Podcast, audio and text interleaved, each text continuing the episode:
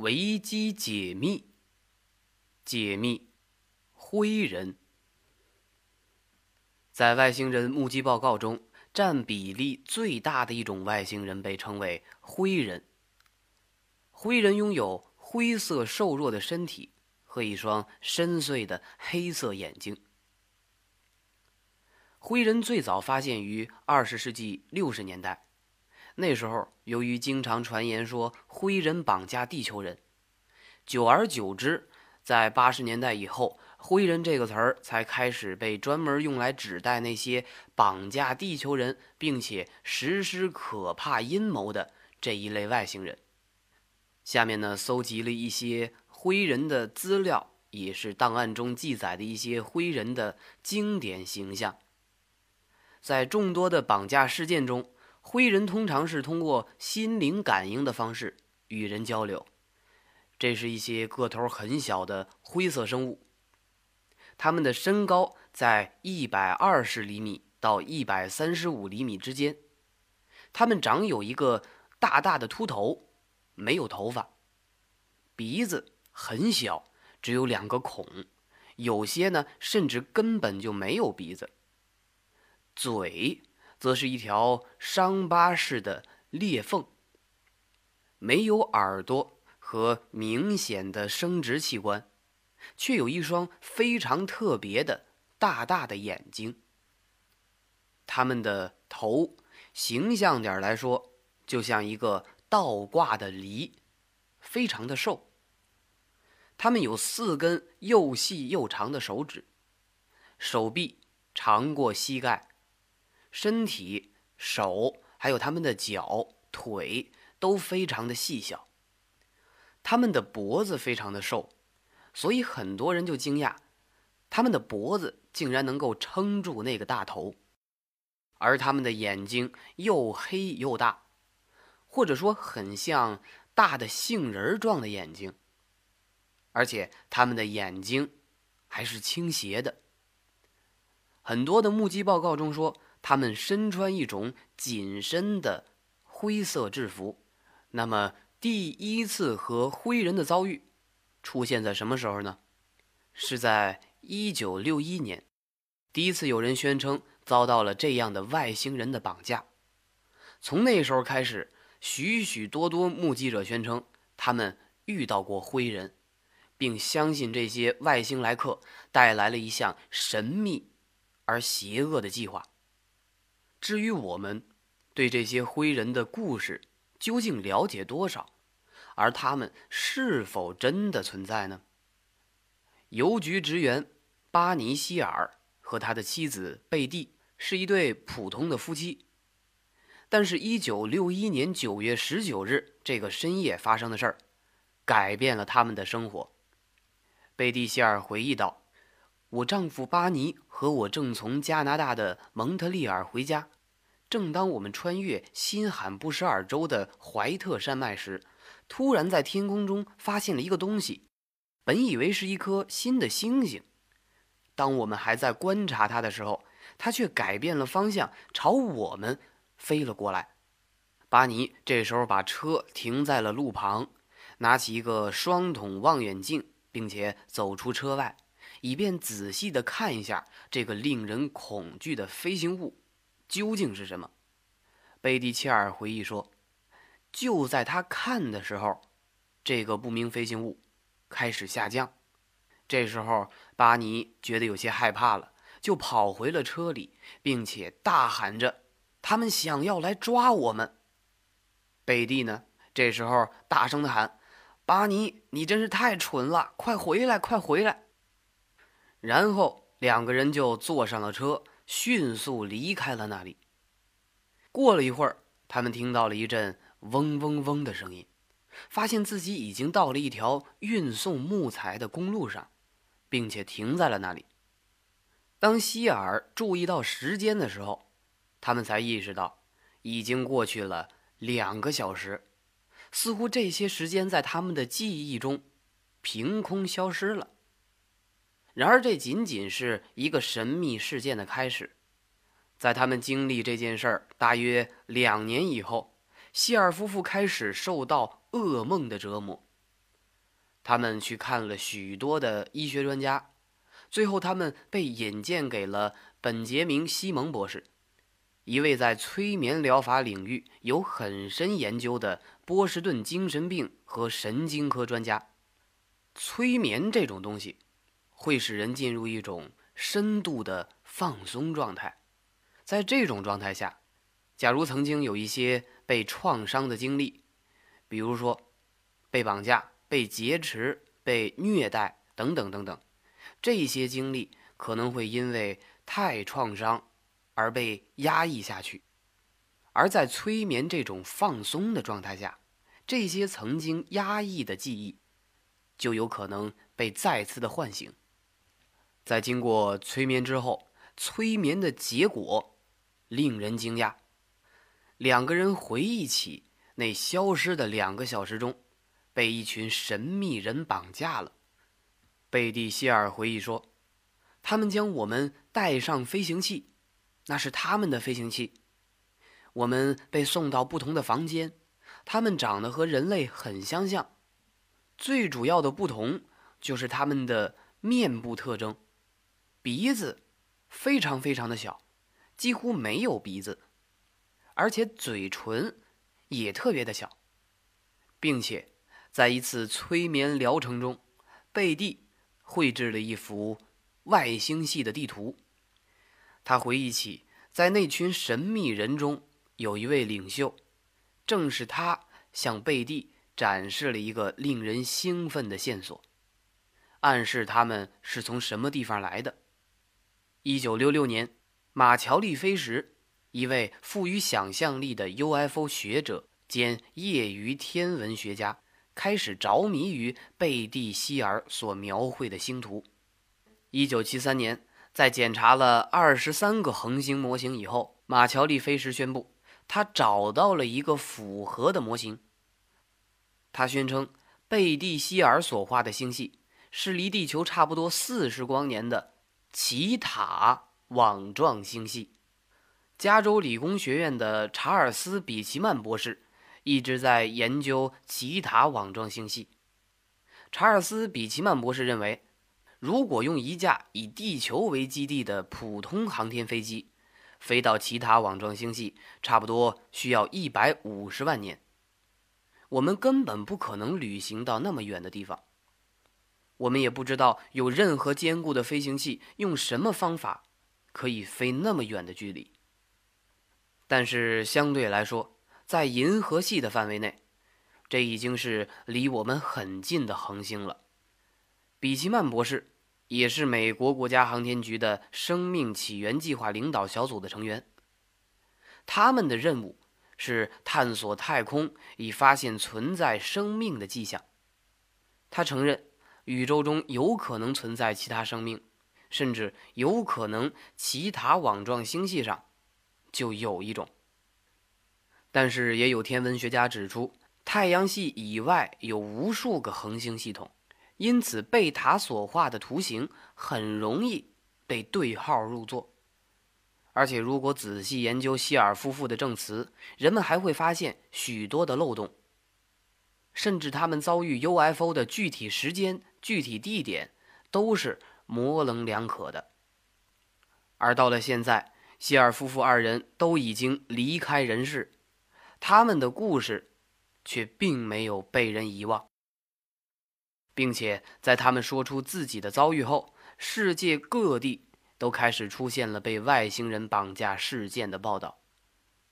一九六一年九月十九日，在新罕布什尔州发生的希尔夫妇绑架事件，被认为是第一次有据可查的与外星人的遭遇事件。直到今天。怀疑论者都无法质疑这个事件的许多细节，而支持者则将它看作外星人研究史上标志性的时刻。不过，许多一直在研究外星人现象的 UFO 学者说，外星人在几千年前就已经访问过地球了。他们说，古人在岩石雕刻、壁画和史前艺术品中记录了。他们见到的外星人。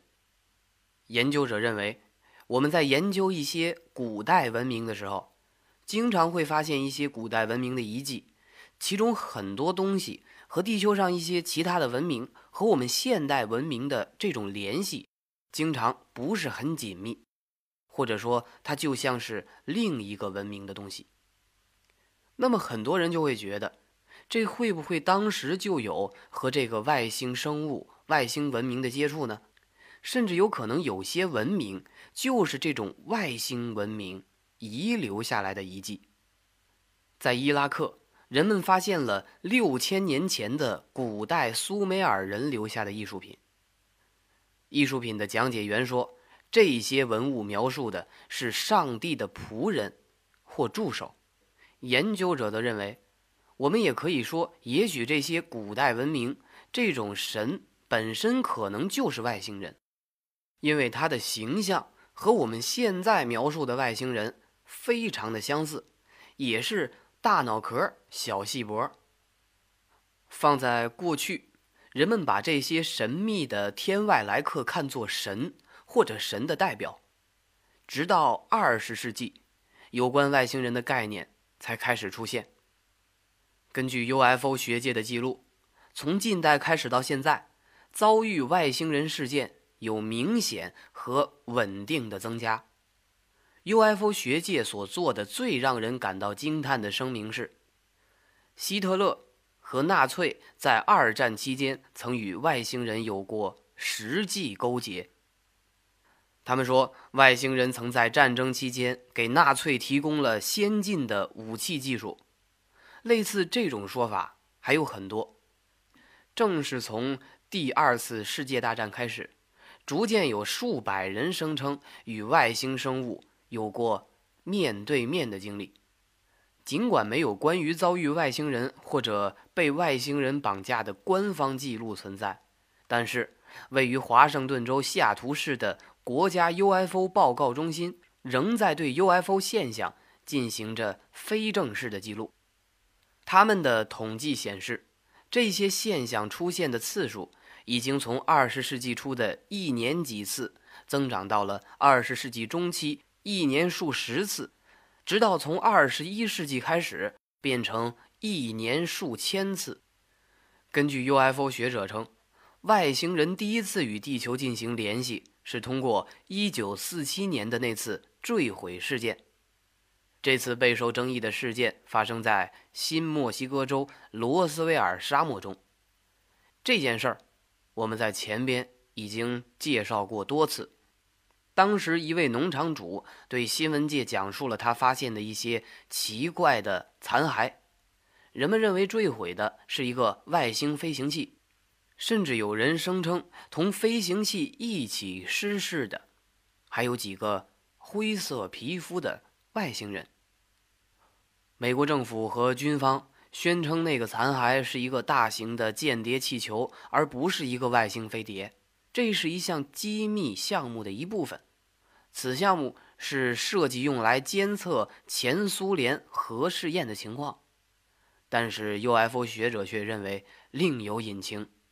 到了现在，在公开的记录中有超过四百人声称：“我当时在那儿，我捡到了一些碎片，我看到了一些残骸，我看到了飞船，而且我还看到了尸体。”罗斯威尔事件已经成了一个 UFO 研究史上最富标志性的事件。从此以后呢，有关目击 UFO 报告的数量有了戏剧性的增长。而电影制作人也是很快就利用了这些题材，于是外星生物开始带着邪恶计划入侵地球的故事第一次登陆荧幕。《异形》和《第九号外太空计划》这几部电影就利用了公众对 UFO 的迷恋和恐惧，而那部《地球停转之日》则说了。对，如果地球不能作为一个友善的伙伴进入太空而造成的恐怖结果，发出了警告。紧随其后的是一部有关外星生物绑架人类的片子，名字就叫做《灰人》。研究者告诉我们说，最开始出现的一些关于外星人的科幻影片，他们经常是长得像章鱼，或者是一种长着獠牙的。大怪物，或者浑身绿色的皮肤，当然也是一种怪物。那些都是人们根据地球上的一些恐怖动物做的一些想象。到了五六十年代，电影中的外星人开始比较像人的形象了，但是他们仍然可能是充满威胁。他们都是一些很怪异的生物，小小的个子，大大的眼睛。到了二十一世纪初叶，根据 UFO 学者的记录，所谓的外星人绑架事件的数目。在上升，不可能去查证数量，但罗普机构组织了一次非正式的调查，并提出了外星人绑架事件的数目为四百万件。研究者认为，这也许是流行的文化，UFO 和以前的一些故事传说，甚至说是影视作品对人们潜在的影响。但是很多人并不认为外星人绑架事件的发生只是人们受到大众文化影响的结果，因为很多的绑架事件有着惊人的一致。为什么这么多互不相识的人能够说出如此相似的经历呢？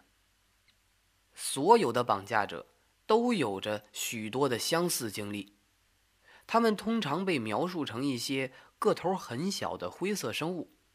这些生物通常长有一个大大的秃头，鼻子很小，甚至根本没有鼻子；嘴型则是一条裂缝，没有耳朵或者明显的生殖器官，但却有一双非常特别的大眼睛。那些发誓说遇到过外星人的目击者，是所有有关这些外星生命消息的最初来源。他们的回忆中有些共同特征。这可能会有助于揭开外星人计划的真实面目。惊恐的被绑架者会发现自己被外星生命包围，然后就不能动了。有些人甚至声称外星人会将人类作为战利品带上太空。被绑架者们说，一旦上了飞碟，外星人就会对他们进行身体检查。有些人描述说，检查是非常痛苦的。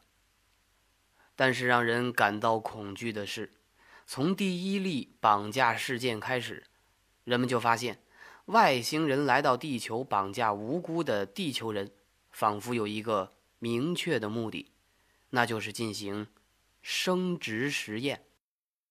贝蒂希尔，也就是我们刚刚介绍的第一个事件的主人公，他回忆说，他们检查了我的眼睛、耳朵、鼻子、喉咙、皮肤、头发。和其他部位，然后我被放到一张桌子上，他们在我的皮肤上涂了些东西，想看看我们的皮肤是否是相似的。他们取走了一些巴尼的精子，贝蒂可能被取走了一些卵子。贝蒂希尔回忆道：“他们想把一个像针一样的东西插进我的肚脐，它让我感觉很疼。”于是他们就停了下来，我对此十分感激。利用人类来进行繁殖，这就是外星人从遥远的太空来到地球绑架人类的目的吗？自称是外星人猎手的催眠师德瑞尔·西姆斯已经研究绑架现象三十多年了，他相信他已经揭开了外星人任务的真相。他的专长是帮助那些自称自己曾经被外星人绑架的人恢复被压抑和受创伤的记忆。他有一名叫做唐纳里的病人，是休斯顿 UFO 广播网的总裁。他相信他被外星人绑架过多次。在德瑞尔·西姆斯的催眠下，他回想起了许多可怕的遭遇。他甚至相信外星人取走了他未出生的孩子。唐纳·托马斯·里回忆说：“我从没做过任何可能导致流产的事情。我怀孕了八个星期，然后胎儿就不见了。我的意思是，在这当中我并没有流血，什么都没有。”而他回忆自己被绑架的情形时说：“他处在一间明亮的有白光的屋子里。”外星人把一个年轻的姑娘带进房间，让她和自己待在一起。他发现这个年轻的姑娘是一个混血儿，就是我们人类的那种混血儿。他的头发真的是非常的差，不过这个年轻的姑娘和自己长得非常的像，而且她的年龄和那时自己孩子的年龄差不多。类似这样的例子还有很多，许多人都表示曾经与外星人发生过性行为，甚至养育了后代。难道外星人来地球最重要的使命就是夺取我们的遗传因子吗？还是说所有的绑架者都在讲述同一个谎言呢？那些给绑架者带来痛苦的回忆到底是真实的？还是虚幻的？如果外星人确实存在，那他们又是为何而来呢？二零零三年，一个哈佛大学的心理学专家团队相信他们已经找到了答案。对外星人绑架事件的研究始于一次更大规模的性虐待记忆调查的对比实验。研究者说，二十世纪九十年代曾经有一段时间很风行一个。记忆复原运动，很多人都想通过催眠的方式来提取那些曾经被压抑的记忆，特别是一群怀疑自己曾经被性虐待的人。他们希望通过催眠能够想起之前他们被性虐待的经历，所以心理学家最初的时候就是想去考察一下这一群宣称他们被性虐待的人。他们的恢复记忆的情况。哈佛大学的理查德·麦克纳利博士和他的同事在成功进行了这个实验后，将实验对象换作了那些宣称曾被外星人绑架的人。接受测试者进入实验室，开始描述他所遇到的各种经历。心理学家会给他们带上金属制成的电极记录仪。以便测量他们的心率、皮肤的传导性和面部的肌肉图。然后在实验室里，被测试者要听一段三十秒长的录音带，内容就是他们自己讲述的被绑架的经历。然而，让这些人听了录音带之后，尽量的真实的去想象当时的场景，就好像真实发生了一样，同时也记录这些人的一些生理的反应。比如说心率、皮肤电、汗腺分泌等等。哈佛大学的心理学家们发现，被绑架者们显示出了一种特殊的人格特征，他们称之为专注。研究进一步得出的结论是，在绝大部分的案例中，被绑架者都没有说谎。心理学家说。那些相信自己曾被外星人绑架的人，最初的恐怖体验很可能来自一种叫做睡眠麻痹的正常生理现象。研究者认为，我们在快速眼动睡眠的时候，有些人会经历一种睡眠麻痹的状态，就是在快速眼动睡眠的时候，人是全身麻痹的，只有眼睛是在动。但是我们慢慢醒过来的时候，有的时候意识已经开始慢慢恢复了，但是身体还是麻痹的。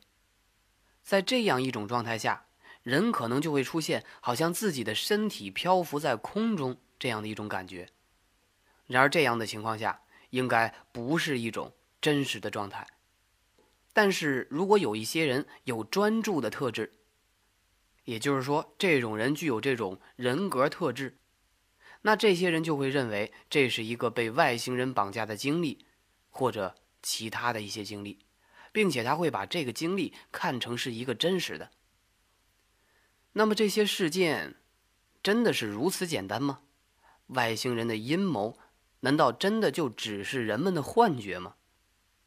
遭遇了第一次著名的外星人绑架事件的巴尼希尔，一直不肯相信催眠录音带里。关于外星生物的话是自己说的，更不能相信自己经历过那样的事情。